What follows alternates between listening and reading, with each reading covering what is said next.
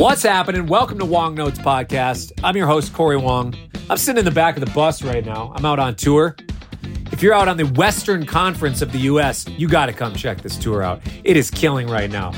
Got my whole band out, 10 piece band. Monica Martin is special guest. The band La Lom is opening up. These cats are dope. Super cool music. It's been fun to watch them every night. So check it out. If I'm coming to a city near you, you better be there. Also, very special thing this weekend Chinese New Year, February 10th, in Denver, Mission Ballroom. We're doing a huge Chinese New Year party. Gong Hee Fa Choi, we're getting it in. I got the lion dancers, the dragons coming out.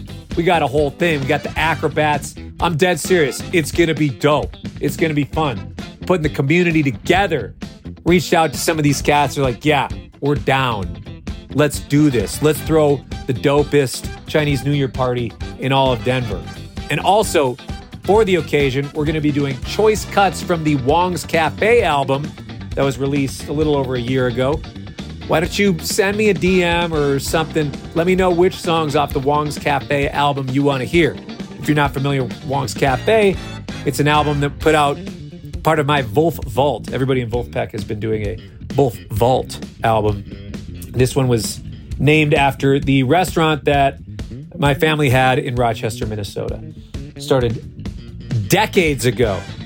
And the album cover is actually a picture of the restaurant from the 1950s, I believe, is when that photo was taken. Anyways, come celebrate Chinese New Year with us in Denver. It's going to be fun. Fly in for it. Come on.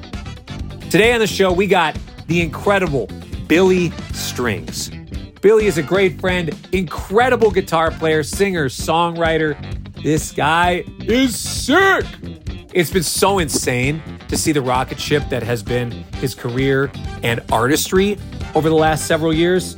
This is somebody who has so much musical depth and wisdom beyond his years. It's just, it's so fun to watch. And he's just a great person to talk to because he's got so much knowledge and so much depth in several scenes. It's really cool.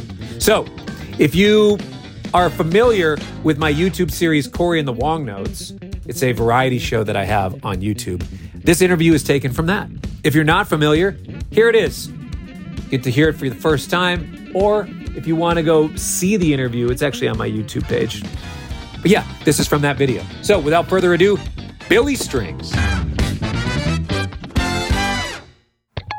Hey, you guys know about DistroKid yet? If you are an artist, musician, somebody who's trying to get your music on Spotify, Apple Music, all of those things, DistroKid is a digital distributor that can get your music on all of those platforms. It's the easiest, fastest way to do so, with accounts even just starting at $19.99 a year per artist. So for me, I have several albums out. I just pay one amount for the year. For all the Cory Wong albums, I just pay one amount, and DistroKid takes 0% royalty. 100% of the royalties come straight to me.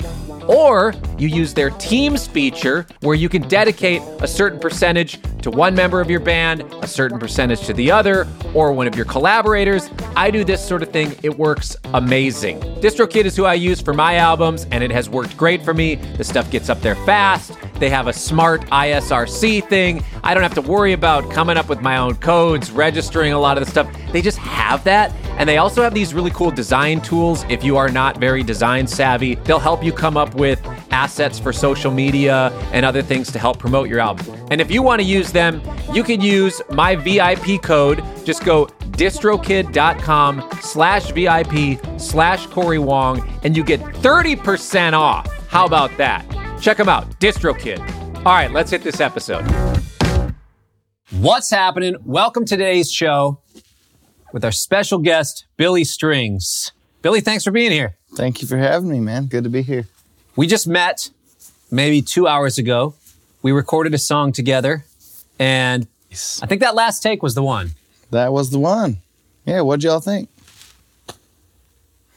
Insert applause. Insert applause, yes. It's fun to just hang out and meet people where you have a mutual respect and admiration for each other. Sometimes just not really knowing a lot about each other, or, you know, it's like, oh, we've seen each other's thing around the internet or whatever. Get together, kind of have an idea of how it's going to go.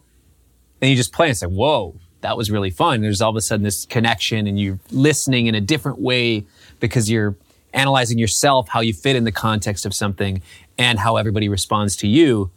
Now, before we got started here, you were telling me a little bit about kind of how you grew up playing bluegrass music and how that sort of community element was there when you would go to festivals.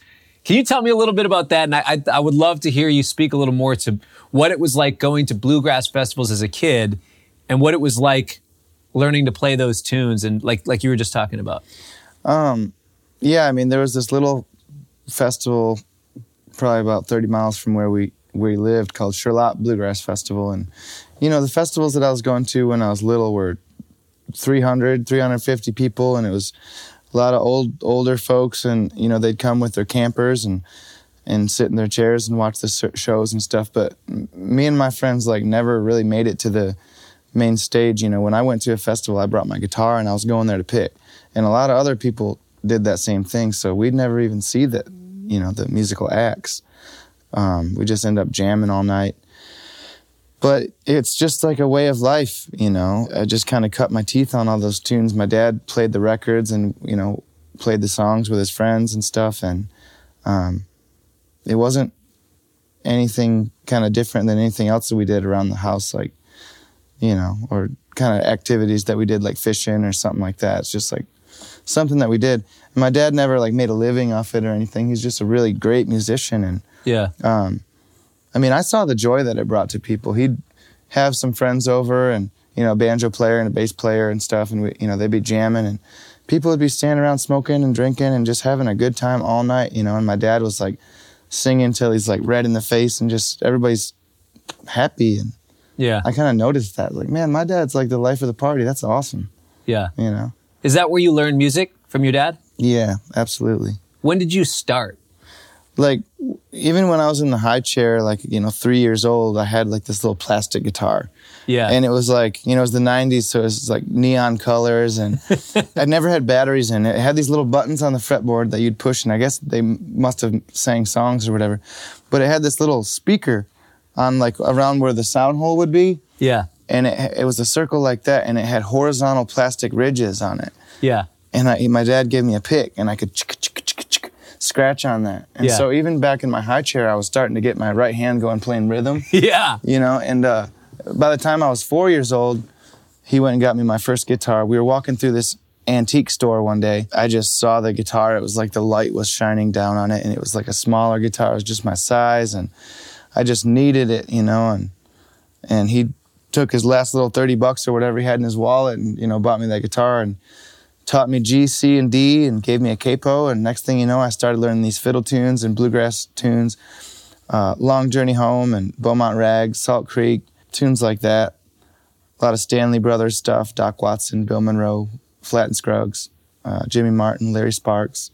That's a lot of stuff that I grew up on, you know, playing and strictly pretty much played rhythm back then. My dad did all the fancy picking and I yeah. just played just played rhythm. And that gave me a good foundation to kind of stand on. Playing rhythm, you know, I was listening to the way the vocal harmonies worked and stuff together. And it kind of gave me a chance to just play and still listen a lot. Mm-hmm. You know, I was mostly listening. Yeah. You know, so I think that really helped as far as just making me a better musician. So today's theme, theme of this episode is nostalgia. And we all have some sort of idea of what that means. To me, I kind of think of nostalgia as like memories that have an emotion attached to it or something. Mm-hmm. And there are certain times in my life where I think back to my earliest musical memories, my earliest musical places of nostalgia, you know, the real prominent ones of like, you know, also growing up in the 90s, just watching MTV and yeah. absorbing all of that.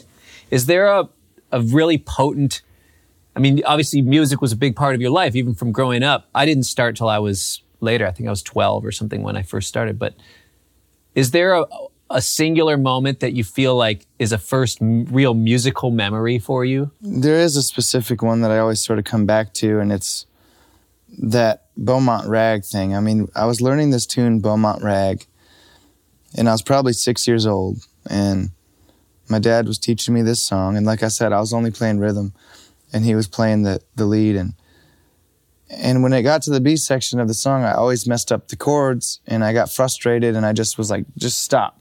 Right in the middle of the song, I was like, Dad, just stop, you know? And I go, why don't you just play it and let me listen, you know? And he played it, you know? And this time, instead of just holding the chord and then counting to four, okay, A, two, three, four, D, two, three, four, I listened to what he was doing, you mm-hmm. know?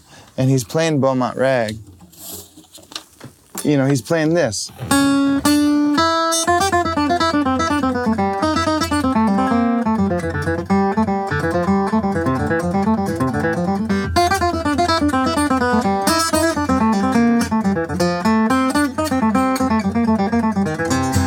And then the next section.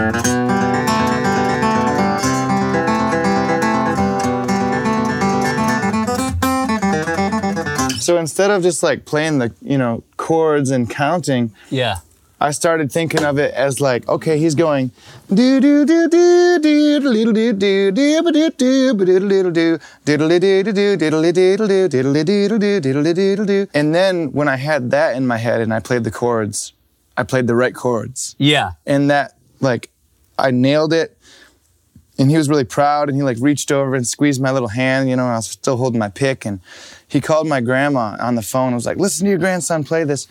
And, you know, mm. everybody was awful proud. And it was one of these moments where, you know, dad was proud of me and I was proud of myself. And that really is one of the moments that really gave me motivation and drive to, to keep playing and stuff, you know. And it's like when I was little, I just wanted to be like my dad, you know. Mm-hmm. If he wore Levi's, I wore Levi's. If he wore a ball cap, I wore a ball cap Yeah. you know, and he played guitar and sang and, you know, played bluegrass music. And it's like, that's what I want to do. Is that still the main motivator for you right now in your musical journey?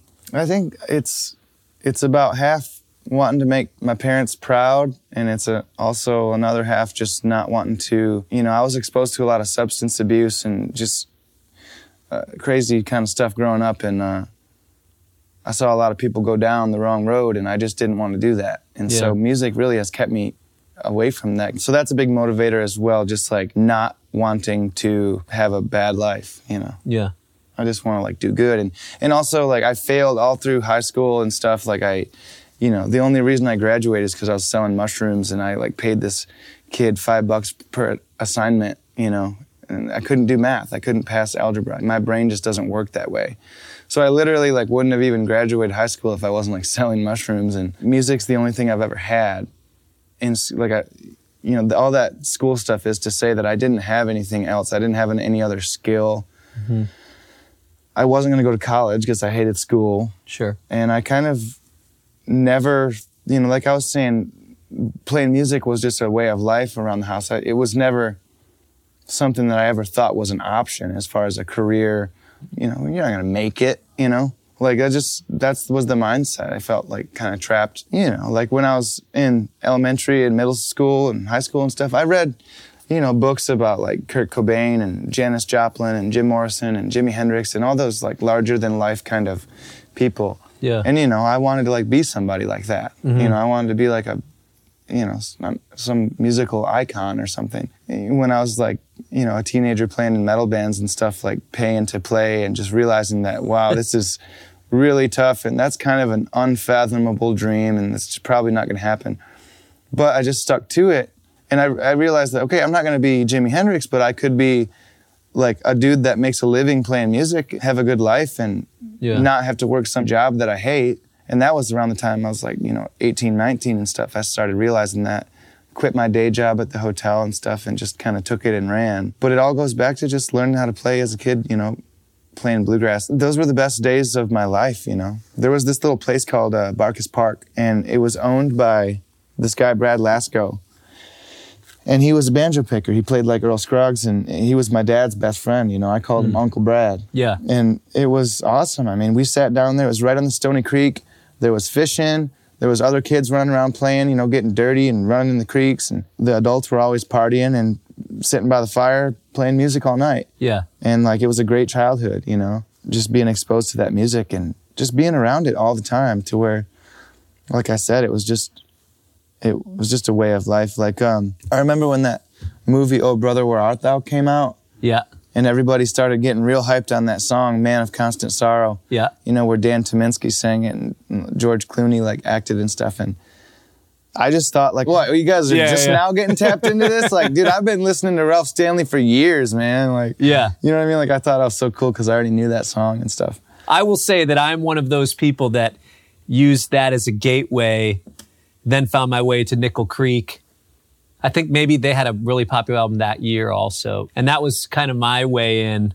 So I'm one of the, you know, latecomers that you would have been like, all right, fine, come on in. I've been here for a while, but come on Yeah. in. That's the other thing about you know that whole attitude about uh, any kind of music is just kind of absurd, anyways. Because no matter wh- where you started or how you get into it, people are getting into the music, and that's cool. And what's interesting about that is that people get in at different points, and then from that, you know, you might have the the, the cats that are at the top, or even think that they're at the top, and they'll either welcome you into their world, or they'll kind of wait to initiate you in a way where they kind of want to haze you or whatever to get in. Do you feel like in your world, I mean, I've seen, I mean, obviously, you know, you said you wanted to become an icon, somebody who has something to say. You just won the Grammy for best bluegrass album. I would say that you're you're well on your way to icon status, not to flatter you too much. Oh, but yeah. you know, I've played with a lot of my heroes and just from our previous conversation before this started, you've gotten to play with a lot of your heroes. Do you feel like you were welcomed in or did you feel like Oh my gosh, I have something to prove, and like they were, there was some tension coming into it. No, I felt, you know, incredibly welcome. You know, like a few years ago, I started really getting to meet all of my heroes: Del McCoury, Sam Bush, Bela Fleck, Jerry Douglas. You know, all those cats. Peter Rowan, David Grisman. Yeah. you know. And no, I just realized that they're just a bunch of normal ass dudes that are cool as hell. And they just, they're really good at their Yeah, instruments. yeah. That's all. And like Bela called me to be on his record, you know, and, Yeah. and going into that, it was like this whole kind of imposter syndrome feeling of like, Totally. I mean, I even like talked to my therapist about it. Like, I don't know, like being in sessions with Chris Thile and, Yeah. and, you know, Edgar Meyer and, Yeah. dudes like that. Like I'm not I'm not on that level. I'm not. So having that like imposter syndrome was kind of a a thing that I sort of had to get over, it, you know, and I didn't want to like make a deal out of it or anything. Mm-hmm. But my therapist goes, "All right, so who's this guy Bela Fleck? You really respect him, right?" I'm like, "Yeah." And she's like, "Well, don't you think he knows what he's doing? Like he hmm. called you to be on the record like don't you have enough respect for him to like respect his decision to have you?" That's a really good way of putting it. And I'm like, you're right. Like, he wouldn't have called me if I didn't belong here. Yeah. Just kind of drop all, all that at the door and just go into the studio and try to do your best. Yeah. When I started playing like myself, you know, that's when I get positive reactions from people. You know, it's like Totally.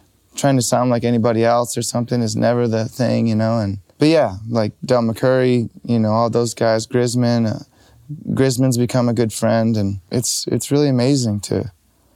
I never thought I'd be able to meet those guys, you know, and they were up on this huge pedestal to me of like almost like godlike figures, you know. And when you meet them, you know, it's just like sit down and play music, and it's just cooler than you ever thought Yeah. it would be. Absolutely. It's just super cool. Well, I think you you mentioned, oh, there's no, I'm not even near to as good as whatever. You know, sometimes we have this idea in our head of inferiority or whatever. I think also once you you tapped into something right there that I am very, very vocal about is that finding your own voice and your own thing, so that way you do have something to contribute to the conversation, whether you know you're stepping into somebody else's world and you think they're better at that thing you can at least come with something compelling to say because you approach things in your own way and trusting Yeah. their decision to bring you in. They also probably know or have an idea in their mind of what you can bring to the table that will help them accomplish something. You know, the more we explore who we are as a musician and who we are as a, a person and express that, then it's, you know, for me, that's how I've found comfort in I, I'm pretty much cool to go into any musical situation. And sometimes I am going to feel like, oh my gosh, I don't belong here. But I'm going to approach it with my own thing. Exactly. And maybe it fits and maybe it doesn't. And maybe everybody else is speaking French and I'm trying to, you know, I'm hang on to one word here or there. But mm-hmm. either way, I'm doing it in my own way, you know? Totally. Yeah, nobody can do you better than you. you know. Exactly. That's exactly it. Yeah. The funny thing about bluegrass is that it's one of those. I don't know if it's a funny thing. It's a, the interesting thing about bluegrass is that it's one of several genres where, to me, it inherently has some sort of nostalgic feeling to it. It has something where, like, I don't have a lot of personal memories or personal ties to bluegrass aside from seeing Bela Fleck and the Flecktones as a teenager and that be like when I first saw them, that opened up my eyes to an, a totally new realm of possibility of like, wow, this weird eclectic group can be really popular. But bluegrass, it, it seems like it, it's inherently got this thing that brings up like memories that I don't even have. That's that's all it's about, man. I mean, if you listen to Bill Monroe's music, a lot of it is, is it's lonesome. It's about you know, like sad stuff, you know. Mom and dad are gone, buried up in the graveyard, and I'm here to walk the world alone, you know, and Mm. stuff like that. And it is nostalgic. And it's also just that Americana vibe. I feel like bluegrass music, or at least the classic stuff, has even just the language that was used is almost more of an ancient tongue, if you will. Like just saying stuff like, you know, if I would listen to what mom and dad said, I would not be here today. Or, you know, they call me by a number, not a name. It's an American music. It's like one of the America's only, you know, true art forms that I feel like we really own. Sure. You know, like baseball or something. Like, mm-hmm. you know, it came from Kentucky. It's nostalgic because it's it's old sounding music, you know. Sure, It's yeah. like you hear it and you think about some old dude back in the day sitting on his porch playing a banjo and it's just old school, you know. It's acoustic. Yeah. There's no electricity really involved in it. It's of the earth. It's just Yeah. you know, it's kind of a natural thing and but yeah, and then you know the subject matter too. Like I said, it's just Yeah, a lot. totally. A lot of it is really lonesome, and for me, it's big time nostalgic, and that's how it saved my life. I think because I was going down sort of a bad path, you know, like whatever it was. I was playing in a metal band and doing drugs and just partying and dropping out of school and all this, you know. I remember one time specifically, I was like drunk. I was like 15 years old, driving my mom's uh, Chevelle down Hayes Road, cornfields down both sides, just seeing, you know, with a bottle of vodka riding shotgun, seeing how fast I could get that thing to go. And while I'm cruising down the road, I see this tape hanging out of the tape deck, and I, I'm like, I'm, I wonder what mom's been listening to. And I pop it in. What comes on but the Stanley Brothers' Rank Stranger? And it's just one of the most classic bluegrass songs that you've ever heard. And I just started slowing down and I just sort of pulled off the road and I was just like so nostalgic for my past, nostalgic for my childhood before all of that addiction. It was all sunshine back then in bluegrass. It was just a good childhood. And I sort of like, I had drifted away from bluegrass. You know, like I said, I was playing in a metal band.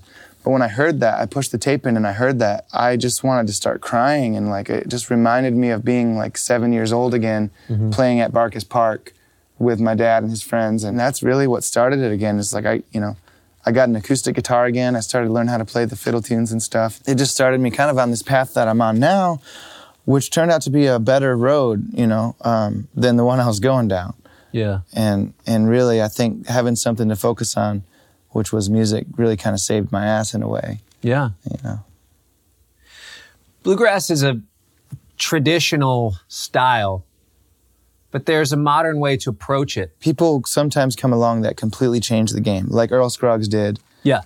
when he joined Bill Monroe's band. That was really when bluegrass was formed as Sure. we know it Yeah. today. And then you know people like, for instance, Bill Keith or something come along and change it, and Tony Trischka and stuff, and that leads to people like Bela Fleck that change it. And for instance, just growing up playing bluegrass guitar, I really went to the Doc Watson School of Music. I didn't really know about Tony Rice as much, Sure. and it's a, just a, a different style of approaching it, where Doc Watson plays pretty much strictly the melody a lot of the time. Tony Rice plays, you know, shapes and um, a lot of notes and bluesy stuff, and just kind of shreds over it all, and it's really awesome. Can you show me both examples? Like And and what would be more classic? Like what's more traditional? What Doc does. So Doc is just straight up play the melody. Yeah, I mean, like, you know, Doc would play something more like.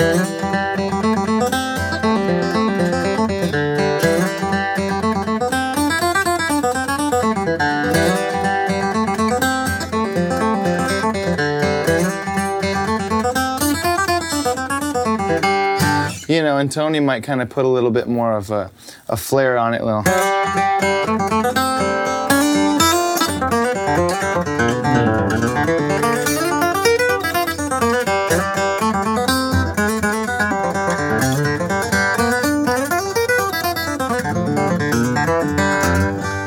There's just more kind of jamming around it and stuff. Yeah. And, and really, so like when I was growing up playing, I wasn't, like I said, I wasn't totally aware of that whole Tony Rice style of playing. And Yeah. that was like a second generation thing, I think. Yeah. Can you play your interpretation of that song? What you just did? Yeah, I mean, I it would probably stick closer towards the you know the Doc one. Like if Yeah. I was just gonna play it,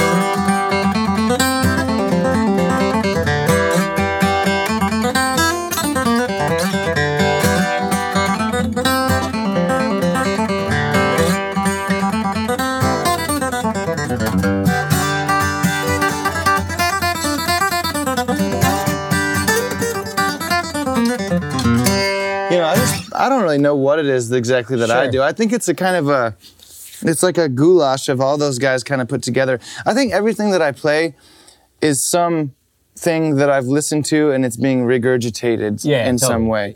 Sometimes I might play it more like Tony would or something if it was on maybe a song that is more of that style. Yeah. Or if I'm playing like an old school thing, I might play it more to the middle of the road like Doc, Yeah. you know, depending on what the song kind of calls for Yeah. But I just try to make it work with whatever it is like you know Yeah. the best musicians are the ones that you don't hear you know Sure. the ones that blend in and Yeah. Until it's their time to go. Then, they- Right. then you got to step out. yeah. yeah totally but even then you know like somebody like Jimmy Herring and stuff Yeah.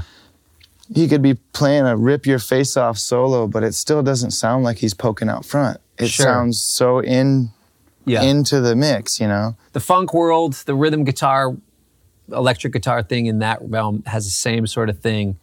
And it's it's funny you talk about this, those different schools, like that exact sort of lineage, that sort of path exists. I guess probably in every genre and every style of guitar playing. But as I'm thinking about that, it's like, oh yeah, that could be similar to, you know, Catfish, his style, or you know, Paul Jackson Jr. or Dave Williams or you know, some of these other rhythm guitar players, Nile Rodgers and Prince, they have certain lineage and they have certain ways that Yeah, they'll add like- extra things or you know, you hear Johnny Winter play some real Delta blues, you know, and it sounds just as old school as can be, but he can also play, you know, Good Morning Little Schoolgirl and just, you know, sound like somebody from 69 at Woodstock, you know Yeah. what I mean? Like, it's super awesome. There's this crazy, like, lesson that I got from Sam Bush, which was something that happened on stage where I learned that, and I'll never forget it. It was because it's like one of the first times I really hung out with Sam Bush. I remember he, he like he gave me a hug that night. When I first saw him, he was like, "Hey, Billy," and he gave me a big hug, and I was like, "Sam Bush knows my name," Yeah. you know, and like. So that night we were on stage together and we are playing like Rolling in My Sweet Baby's Arms. There's like 20 people on stage and you know, I go up to the mic and I circle around back and Sam goes up to the mic and we circle around back and we're just playing in the back. And I'm figuring, man, I already took my solo. You know, I'm nowhere near a microphone. Nobody's gonna hear me anyways. I lean over and take a drink of my beer. Right as soon as I lean over and take a drink of my beer, I look over and Sam Bush is standing right next to me with his eyes closed, playing the rhythm with every single ounce of energy that he had just for the sake of the song itself. And I felt like such an idiot that I would just stop playing guitar and take a drink of my beer because I have zero respect for the song. Hmm. It's like we're playing a song right now. Let's at least give the song a little bit of respect, enough respect to at least give the song our full attention, yeah. you know? Yeah, yeah, absolutely. And it was just this thing. It was like, oh my God, like, I gotta pay attention up here. Like, I gotta play and mean it and not just like be up here just like, oh, my, I already did my solo. Like, you know, I'm gonna have a drink beer now. Like, I felt like a kid, you know? Yeah. And it was a huge lesson. One day I told him about that whole thing, and he said the same thing happened to him when he was a kid. He was on stage with uh, the Nitty Gritty Dirt Band. And the guitar player goes, After this, you know, verse, let's go up to the lip of the stage and rock a solo. And Sam's like, What? And the guy just takes off going up there. And they went up to the lip of the stage and got in the crowd's face and played this solo, and the crowd went nuts. And Sam was like, "Oh, like we're performing." Yeah. Oh, I get it now. So it's just one of the things that I that I learned, you know, a big lesson, just like, hey man, just pay attention, just tap your foot, just be there. Wait, you know, just wait till the song's over to hit your smoke or whatever, you know? Yeah. Like, just just be there. Be in the moment in the song. In Vulfpeck, there's a saying we always say. We always say respect for the craft. Mm-hmm. And it comes from, we learned this lesson um, back when we were eating cheese. it's funny thing, like I, I, I don't eat cheese now, but anyways, we don't need to go there. There's, there's not, there's that, whatever. so Theo went to this apparently pretty fancy cheese place to get some ch- meat and cheese or whatever for this platter. We were hanging out at night or something. I don't remember. I don't remember exactly what it was. And he orders one type of cheese and the guy's like, you know, talking him through it. And then he orders another type of cheese and he's like, all right, you ready to check out? He's like, okay, yeah, yeah, yeah. He's like, okay, he's, and the guy's about to pack the stuff up and Theo's just like, oh, no, no, just put them both in the, like, you don't, I don't need two different bags. Just, just put them in two separate bags. He's like, I can't do that, man. Respect for the craft. And he put the, you know, cause those two pieces of cheese are not meant to commingle or whatever, you know? Right. So he cared so much about the craft of cheese and the craft of this thing that he didn't want, it, it was going to diminish the experience for us later if they had been in the same bag or whatever. Yeah, exactly. It's like, oh, that's a really, I love thinking that respect for the craft. You know, even beyond just respect for the song, it's respect for the craft of what we're doing. This is what we're meant to do with our lives. Yeah, this is, yeah. Music is the thing that saved your life. Mm-hmm. Music is the thing that we use to bring joy to people. The way that we can use the gifts that we have or the talents that we have to share something with the world. You know, we, we might be lacking in other areas, but this is something that we can actually do that's compelling. So to give our utmost respect for it, of course, that's what we should do. Yeah. And with anything in life, you know, like I've had these kind of enlightening psychedelic experiences that have led me to this kind of way of living that I try to, you know, I try to live this way. Um, it doesn't always happen, you know, everybody's human, but like just the not dipping your toes in the pool and just wondering and, oh, is it cold or should I get in or shouldn't I get, you know, just dive in to the deep end, you know, or don't if you don't want to go swimming. but Yeah. just like, you know what you want, you know, like, Yeah. uh, whether it's a relationship or a, a job or a, you know, uh, you know, should we put that song on the set list tonight? Just like, stop being so indecisive and just do what you want to do Yeah. you know, and put your mind to it and just do it. It's a lot easier said than done. I mean, I catch Sure. myself on stage thinking about oatmeal cookies and, you know, but like, uh, when I do, I'm like, oh, snap out of it, kid, you know? But sometimes that's okay if we're thinking about other things and we just let to a certain degree. Right. It's one thing if you know you're letting your mind drift or something, but sometimes I will purposefully imagine a landscape and then I'm just painting that with my instrument Yeah. in the moment because that's what I feel like I need to do to actually be more present is to kind of disconnect. Right. And Yeah, and there's that, there's totally that whole vibe too, where you can get too much into it and you're paying too much attention. Yeah. it's all music is all a Zen thing like that. It's like the yin, the yang, the up, the down, left, right. You know, it's like yeah, paying attention and and really being there, and, and you know, but also letting go and not being in control. That's something that I learned. Like I just did these gigs out in Hawaii with um, Bill Kreutzmann. And playing Grateful Dead music is like that because it's just like he'll just switch up the groove at any time. Like if one person plays one thing, it will change the entire. It's a butterfly effect. It will change the entire song, yeah. and the music plays the band. You know, and that's just such a cool way to be. Like the only way is to have no way. You Yeah. know, it's just the only way to do it. And like, I think Carlos Santana was really on that same trip too. It's just like getting out of the you know, it, it's it's a weird thing because you're in control, but you gotta gotta get out of control as well. Um, you're playing, you're making the music, but at some point you you have to channel. It's like bigger than you, Totally. you know. I saw that you were doing that gig. You were telling me that you're, oh, I'm going to be out in Florida doing this, whatever.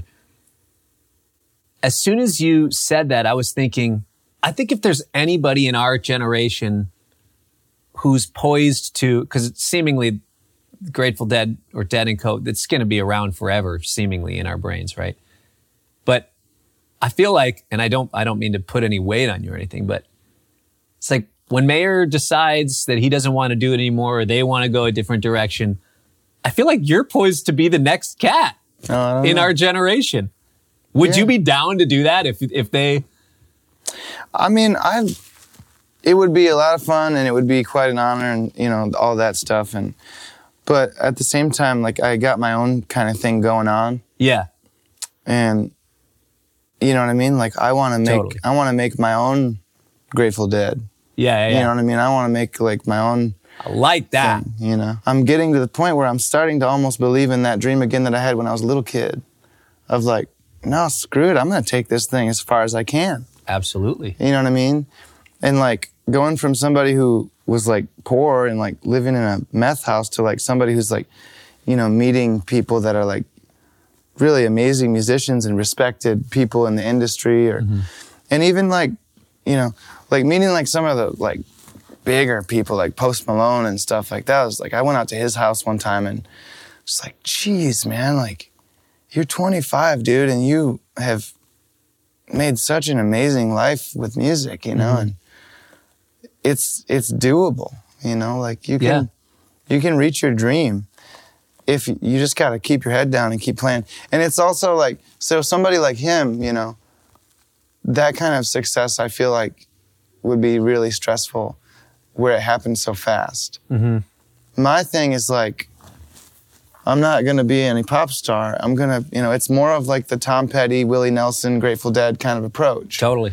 The long haul. Yeah. The we're gonna play many, many gigs and pick up a few fans here and there, sell a couple records, you know. But really, it's about the live show, man. Like you got to Yeah. come see us play. That's the goal. Is just to be patient. Yeah. And to keep doing what I'm doing and just keep snowballing that and just really take it as far as I can. We don't even really play bluegrass all the time. I mean, we play a lot of different stuff, but it's really acoustic guitar, bass, mandolin, and banjo. To be able to take those instruments and really play any kind of music or, you know, that's just fun. Yeah. Like I cut my teeth on bluegrass and then I learned about rock and roll and heavy metal. And I came back to it and I'm just like, screw it, I'm just gonna play music. You know? People get like upset about, oh, this is that and this ain't that. this ain't bluegrass or this, that, or, you know, oh, he's changing bluegrass. He's making it the best. He's bringing the youth. Oh, he's ruining bluegrass. He's got green hair. You know, like, you know, it's like, Yeah. Eh, don't And we all interpret music differently. We all want to express music differently. We just come from different places, and I think that's fine. Some people want different things for the music. Some Sure. people don't want it to change. Some Yeah. people don't want it to grow. Some people want it to stay those little festivals with 300 people and campers. Yeah. I remember when I first played like High Sierra, you know, there's like just hippies and face painting and people walking around on stilts. And this ain't like Charlotte Bluegrass Festival, man. This is this is cool. You know, Yeah. I want to be a part of this.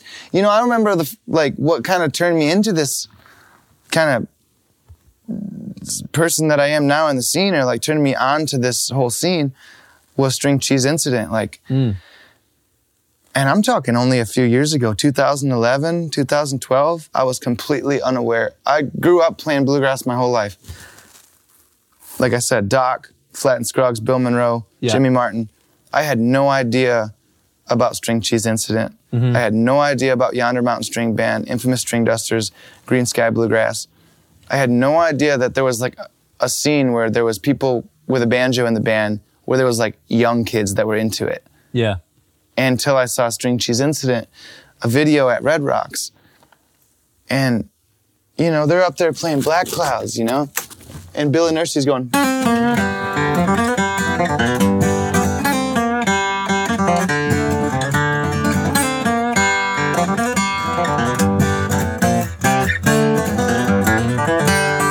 it's like, but they got drums, percussion, Yeah. keyboards, big light show Yeah. you know, electric bass, like, and I'm just like, wait a minute, he's flat picking. Yeah. He's playing flat picking guitar in front of 10,000 people. Huh. I want to figure that out. That's exactly how I felt watching Bela Fleck and the Flecktones when I was a teenager. Going They're to the playing gig. cool music in front of a big crowd. Yeah. Yeah. And stuff that like on paper just doesn't work. Right. Like, no, that's not gonna that's not gonna work. Yeah, they're not going to sell out that place. And then all but there's something so cool and magnetic about those sort of like we're just doing this and we're doing it our way and finding a way to make it feel compelling. There's something really magnetic about that that I think if you find that it, it, it could it could manifest in so many different ways. Yeah. I mean, when you get Howard Levy and Bela and, you know, all those guys Yeah. together, it's just like, it can't not work. Of course. you know what Yeah, I mean? yeah, Like, yeah, yeah. So good. But I feel like that kind of music really goes over a lot of people's heads too, you Sure. know? Like when when I first heard, you know, Coltrane, I was like, oh my God, like, geez, like, you know? Yeah. For me, I had the same experience. And when I first listened to the Flecktones, I didn't really understand what was going on, but I knew that I felt something. I knew that it made me feel a certain way. Mm-hmm. And I knew that th- it, beyond just the way that I felt after listening to the music, in the same way when I was a kid, the first time I heard the Blue album, Weezer, or the first time that I heard Green Day, Dookie. Yeah. It's like, oh my gosh, this makes me feel a certain way. Yeah. I want to be in. I'm, I want in on that. Yeah. Like that's how I really got going. And I think that sort of thing, even if it does fly over people's heads, it's okay. Mm-hmm. It's just sometimes it is just how do you feel when you listen to this or Yeah. when you're experiencing the show? Yeah, and it might take a second for people to get it. Like, you know, when the Punch Brothers first came on, it was like people were like walking out and like falling asleep, and, and they were doing like these, you know, classical suites and these amazing like movements, and and like it just. I think it just took a second for people to understand, like, oh, wait, this is brilliance, is what this is. Like when I first heard John Hartford, one of the greatest writers of all time, period. And and when I first heard him, I was like, this is weird. Like I didn't really like it. When I first heard some of those uh, more modern bluegrass bands, Greensky, the Dusters, Yonder, stuff like that, I didn't like it. Hmm. I was like, you know, coming from like the bluegrass traditional guy, Yeah. you know, it's like, you know, my idea of playing the fiddle is You know, and these guys are going. You know, Anders on the dobro with like an electric amp, just like, dude, it's like, man, that's not how you do that, man. Listen to uh, Josh Graves, you know, and and but that's that like it's crazy that I was like that Sure. because I am so the 100% opposite of that now.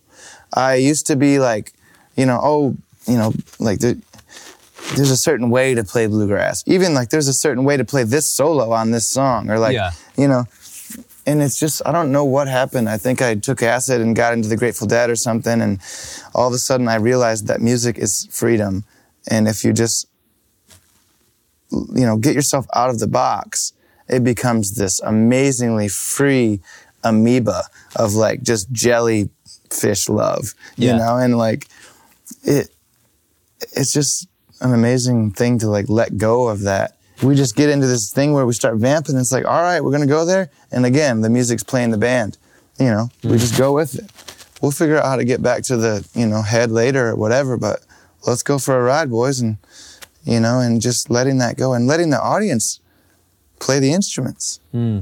You know, they are giving you that energy and you're Yeah. soaking it in, giving them back to it, and they're giving it back to you. And it's this reciprocal thing. And I really feel that when we play, especially when we get into those seriously like improvisational moments. Yeah. I feel like we're only as good as the audience. You Yeah. know what I mean? It's like we can play better the more they give us.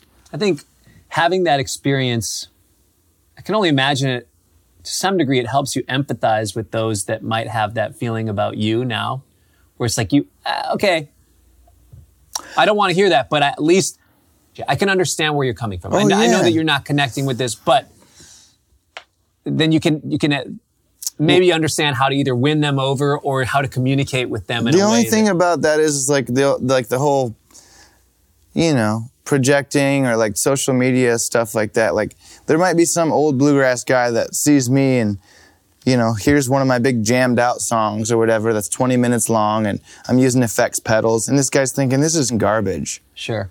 you know. But if I sat down with that guy and and he wanted to talk about Bill Monroe and he wanted to play some bluegrass, Yeah. I could sit there all night long Yeah. and talk about what recording session, you know, who was playing in the band at that time, and, and you know, all Yeah. that. I'm like, I could get, go deep with them, and, and I'm sure earn a little respect. Sure. But it's just that thing, you know. You see 30 seconds of a video. Like I've even been ripped apart by some of my heroes, like Sonny Osborne. You know, like the guy in the Osborne Brothers, who's like, you know, the guy Rocky Top. you Yeah. know? like he's like, you know, I don't remember what he said. He just wrote this big long article about how we suck or something. And it's like, dude, you're like my hero, man. Like, you know, I guarantee if we meet someday and we could sit down there and pick, I don't think he would feel the same. Yeah. You know what I mean? Totally. Oh, he's got green hair, but he can play Black Mountain Rag. Well, last thing I want to do, just because I want to show people something that I think will work.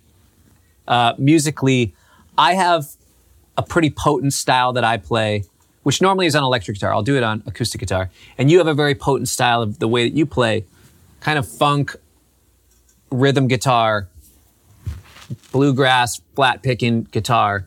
People wouldn't necessarily think that those could go together. Song that we just played shows that they can, but I want to just show the two of us. Let's just jam. Similarly, I think let's just do like a G7. Mm-hmm. We'll just play. I'm going to play rhythm guitar the way that I do, my thing, and I want you to play flat pick a solo, doing your thing the way that you do it. Be as Billy Strings as you can be. I will be as Cory Wong as I can be, and like just show that these these two different backgrounds, these two different worlds that we come from, can totally you know work together.